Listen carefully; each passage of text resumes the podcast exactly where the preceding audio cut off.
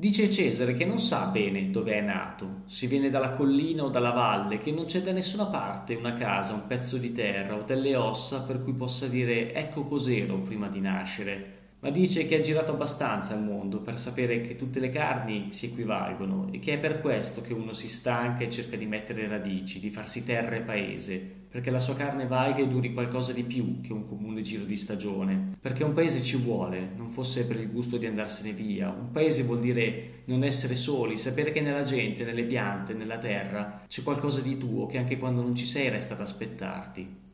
Negli ultimi giorni si è parlato molto dei ritorni, del ritorno del campionato dopo la sosta, del ritorno di Allegri sulla sua vecchia panchina, del ritorno di Ibra dopo l'infortunio, di CR7 al Manchester United, di Griezmann all'Atletico Madrid o del ritorno dei giocatori sudamericani in Europa e della questione delle quarantene da Covid-19. Il ritorno di Odisseo, di Ulisse a Itaca resta un po' l'emblema del ritorno, il ritorno dell'eroe al termine di una guerra, dopo infinite peripezie e battaglie, dopo aver resistito a tentazioni d'ogni genere e anni di peregrinazioni e prigionie che hanno reso memorabile il suo ritorno a casa. Ma in tutta onestà io questi eroi incorruttibili, perfetti ed encomiabili non sono mai riuscito a sopportarli. Li ho sempre trovati di una noia mortale, anche se ne riconosco l'immenso valore letterario e soprattutto sociale e umano che svolgevano in quelle opere, in quei periodi storici in cui gli uomini avevano bisogno di guide assolute, infallibili, quasi divine, un leader carismatico che, proprio come un Dio giusto ma vendicativo, poteva fare le tue fortune o rovinarti. Ci sono solitamente tre grandi motivi alla base di un addio. Chi fugge per guarire da una delusione d'amore, chi parte per la guerra e chi invece è in cerca di fortuna. In questo caso di solito però non si ritorna, non in maniera stabile. Quando si ha fortuna ci si stabilisce altrove e si evitano generalmente i motivi per tornare. Ma chi va in guerra vuol tornare come? Sogna la sua casa e se non la sogna invece chi non trova la fortuna che aveva sperato ci fa ritorno con la sensazione di essere finito dentro un incubo, di aver fallito. Ma che diritto abbiamo noi di andare e venire nelle vite degli altri, di aspettarci che le cose in nostra assenza non siano mai cambiate, che il loro mondo si sia fermato, siano lì a raccoglierci come quando ce ne eravamo andati, con la stessa apprensione e la stessa invidia, come se il destino ci avesse riservato un'alternativa nel caso i nostri piani non fossero andati in porto per farci tornare sani e salvi nel mondo che avevamo lasciato, o meglio ancora di farcelo trovare peggiorato solo per sembrare degli eroi. Quale diritto hanno i tifosi di calcio non tanto nel prendersela o nell'insultare, ma nel giudicare la scelta di un giocatore di andare via da una squadra? Sheva doveva forse restare alla Dinamo Kiev? Cosa sarebbe stato di Ronaldinho se fosse rimasto al PSG dei primi anni 2000? Ronaldo sarebbe mai diventato il fenomeno se non avesse mai lasciato il PSV di Eindhoven? O diventano degli ingrati solo quando abbandonano Milan, Inter, Juve, Roma, Fiorentina, Napoli o la squadra che tifiamo noi? Com'è che funziona? diventano dei mercenari, dei veduti quando deludono noi mentre se lo fanno agli altri diventano degli eroi? Che diritto abbiamo noi di giudicare, non dico le ambizioni o i sogni di carriera, ma anche la necessità magari di cambiare ambiente, di andarsene da un luogo, una città che è diventata un limite o una prigione? Perché spesso poi queste critiche vengono mosse da tifosi, da uomini che nella loro vita non sono stati mai fedeli a niente, a una donna, a una fede, a un contratto, a un giuramento, che per ogni loro furto, tresca, cattiveria, ingiustizia o tradimento hanno sempre trovato un bisogno che lo giustificasse, che fosse la loro felicità, la libertà o il loro sogno, la loro ambizione, come se lasciarsi con una persona significhi non averla mai amata veramente, quando i nostri sogni, i ricordi, gli amori infranti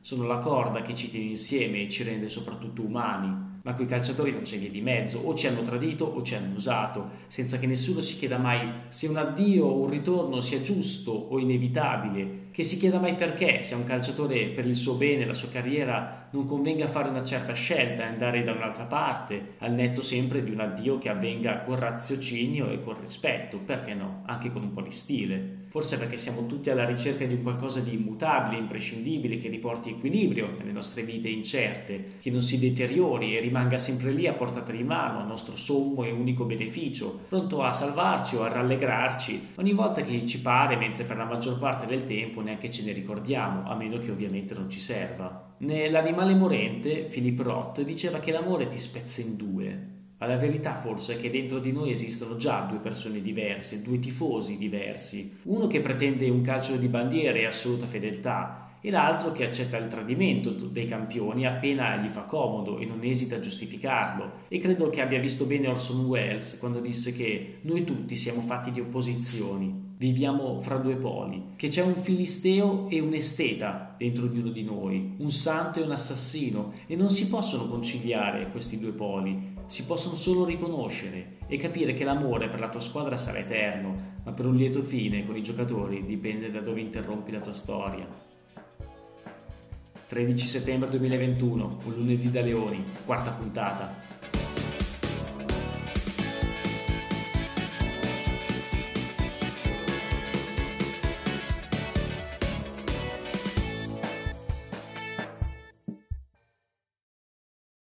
Le parole che vi ho riportato nel prologo non vengono né da Philip Roth né tantomeno da Orson Welles o qualche divinità della mitologia greco-romana. Vengono in effetti da un personaggio che è tutto fuorché una guida infallibile decisa o un eroe. Vengono da Anguilla, il soprannome del protagonista de La luna e i falò di Cesare Pavese, un uomo che torna dall'America, da una nazione moderna, all'avanguardia, dalla nuova frontiera, subito dopo la fine della seconda guerra mondiale, in un paese delle Langhe dove è cresciuto, alla ricerca della sua identità o comunque di se stesso, di un legame che alla fine lo riconnetta a qualcosa, ma questa sua ricerca alla fine si rivelerà infruttuosa, nonché molto dolorosa, ritroverà facce conosciute l'amico Nuto che, essendo rimasto al paese, avendo vissuto gli orrori e le sofferenze della guerra e della resistenza partigiana, mostra a lui, allo straniero, al figlio prodigo di ritorno, senza rancore o supponenza, com'è cambiata la sua terra da quando se n'è andato, facendogli capire che l'infanzia, il tempo dei giochi è passato, i falò e i segni del fuoco di una volta che rimanevano sul terreno, i falò propiziatori, quelli fatti dai contadini per avere un raccolto abbondante e un'annata rigogliosa,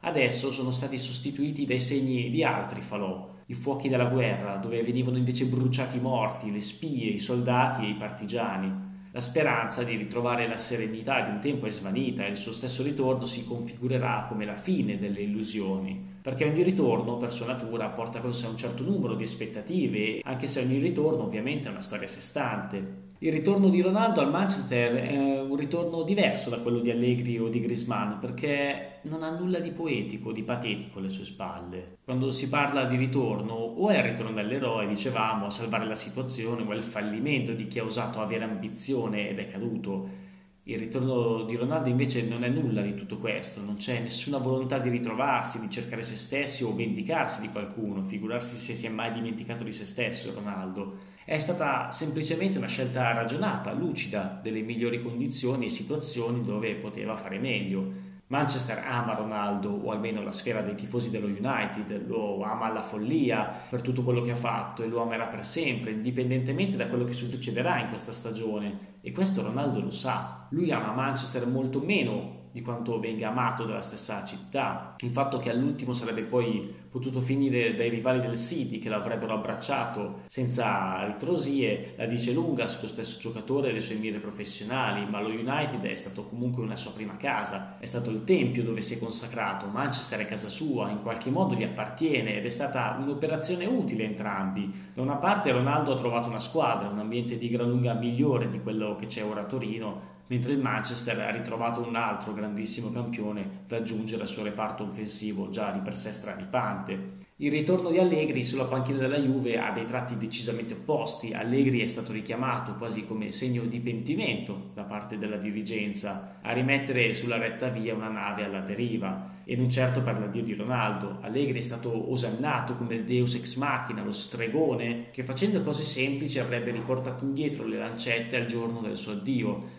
ma è chiaro che non può essere così. La pretesa stessa che il solo Allegri potesse mettere un cerotto sulle ferite strategiche societarie mostrate negli ultimi tre anni dalla Juve era di per sé un azzardo al limite della follia. La scelta di Allegri merita rispetto perché mostra anche un profondo amore, un'attrazione quasi fatale per qualcosa che non va e bisogna in ogni modo riaggiustare, anche se come diceva Paese nulla è inabitabile come un posto in cui siamo stati felici, perché così come Anguilla, tornato al paese dopo la guerra, quella che ha ritrovato Allegri non è più la Juventus che ha lasciato e gli stessi volti di chi è rimasto, i segni, gli schemi di un tempo come le bruciature dei falò sul terreno, sono tutti strascichi delle guerre perse dalla Juve negli ultimi anni, le guerre del sarrismo, no? del bel gioco contro lo stile che si aveva quando un tempo si vincevano i campionati con i lanci lunghi e le giocate individuali, le guerre del maestro, delle sue idee un po' raffazzonate, del capriccio della Champions e dei parametri zero a rimpiazzare i vecchi campioni. Sventurato il popolo che ha bisogno di un eroe, diceva Bertolt Brecht, e più che un sintomo della loro crisi attuale, la scelta di Allegri è stata forse una conseguenza, il risultato di una lacuna più grande a livello societario, lacuna che ancora non sono stati in grado di colmare, con la partenza di Marotta che ha fatto le fortune dei loro acerrimi nemici nerazzurri. Additare Ronaldo, prendersela con lui, penso sia fin troppo facile e fuorviante. Ronaldo non ha mai amato Torino, né si era proposto come bandiera. Si può giudicare il modo in cui un uomo se ne va, questo poco ma sicuro,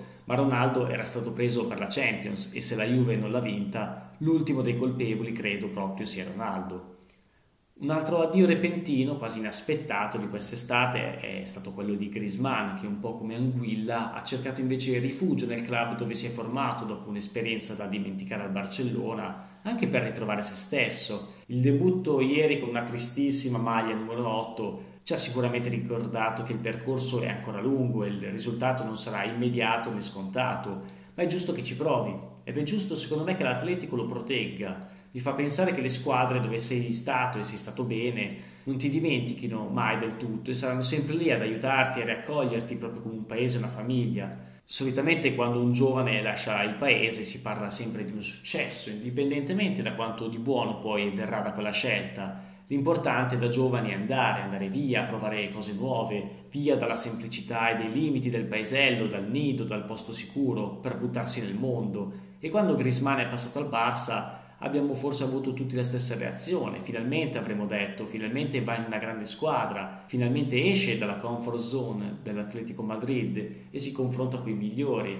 Peccato che però in questo salto Grisman si sia perso. L'ultimo Grisman visto a Barcellona ricordava il suo gemello senza talento, un giocatore a tratti goffo, persino impacciato, un attaccante che giocava con la paura di sbagliare e che alla fine l'ha castrato le foto di Grisman dal look selvaggio, quasi sciatto da depresso a dire il vero, e invece quelle di ora col nuovo taglio di capelli sfoderato per il suo ritorno all'Atletico mi ha ricordato molto quelli che dopo una rottura sentimentale si tagliano i capelli, si iscrivono in palestra, magari per mollarla due mesi dopo. Grisman non è il primo calciatore a tornare all'Atletico, prima di lui ci sono stati Felipe Luis, Diego Costa, Carrasco, Fernando Torres e Gabi. Quando si parla di ritorno nelle piccole realtà, col ritorno al paesello, l'immagine suscitata è sempre quella della morte. Torna indietro solo chi ha fallito e il rientro è la sua condanna. E chi ha fatto bene al ritorno, invece, come Gavi e Carrasco, è perché si sono messi subito al servizio della squadra, a differenza di chi era tornato per mettere se stesso al centro dell'attenzione, vedasi Diego Costa perché la situazione di quando se n'è andato, Grisman è cambiata, l'Atletico è il campione in carica, ha trovato il suo bomber in Luis Suarez e di Grisman non ne aveva alcun bisogno, eppure ha deciso di dargli un'altra chance,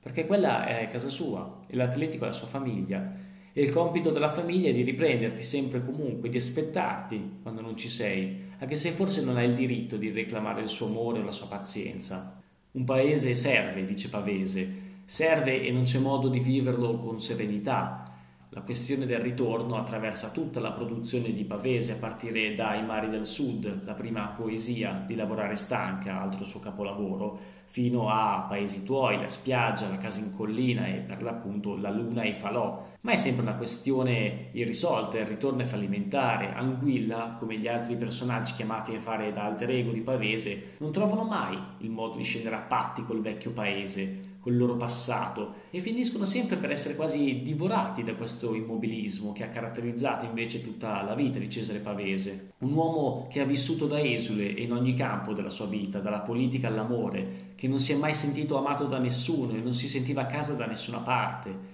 C'è un ritratto davvero straziante che ne fa Natalia Ginsburg quando lo descrive come un uomo che ha vissuto come un turista nella città dove viveva, proprio nella Torino, che ha fatto sempre da contraltare al paesino di Santo Stefano Belbo dove invece è cresciuto. Nella Torino dove appena due mesi dopo aver vinto il premio Strega riprova che il successo e la fama non sono tutto, Pavese ha pensato, ha creduto che la vita non fosse più degna di essere vissuta, non fosse abbastanza dignitosa e si è suicidato ingoiando dieci bustine di sonnifero nella stanza d'albergo dove per l'appunto viveva da esule, quasi da recluso. Quella mattina le cameriere busseranno alla sua porta e non ricevendo risposta chiameranno prima i loro colleghi uomini, poi chiameranno il direttore, sfonderanno la porta per entrare, lo troveranno steso nel letto, senza vita. Sul comodino troveranno un libro, I dialoghi con Leucò, dello stesso Pavese, al cui interno lo scrittore aveva lasciato le sue ultime parole. Chiedo perdono a tutti e a tutti chiedo perdono. Va bene, non fate troppi pettegolezzi, Cesare Pavese, quando si dice andarsene con stile. La lezione che ricaviamo dalla sua esperienza però credo sia questa. In tutti i suoi amori a senso unico mai ricambiati, in tutte le sue delusioni politiche, nell'incapacità di essere capito e di farsi capire e non sentirsi bene da nessuna parte, un paese serve. Servono degli amici, servono dei tifosi che ti vogliono bene, che ti osannino anche quando sei lontano, perché un paese serve, serve anche una squadra, qualcuno che ti ricordi sempre per come eri nella tua forma migliore e non ti giudichi per quella presente. Una squadra serve, serve qualcuno da cui tornare, perché qualcosa di te rimanga al termine di un viaggio o una stagione, soprattutto per capire che al mondo non sei e non sarai mai solo, anche se poi non vedrai l'ora di andartene, anche solo per il gusto di tornare. Buona settimana ragazzi!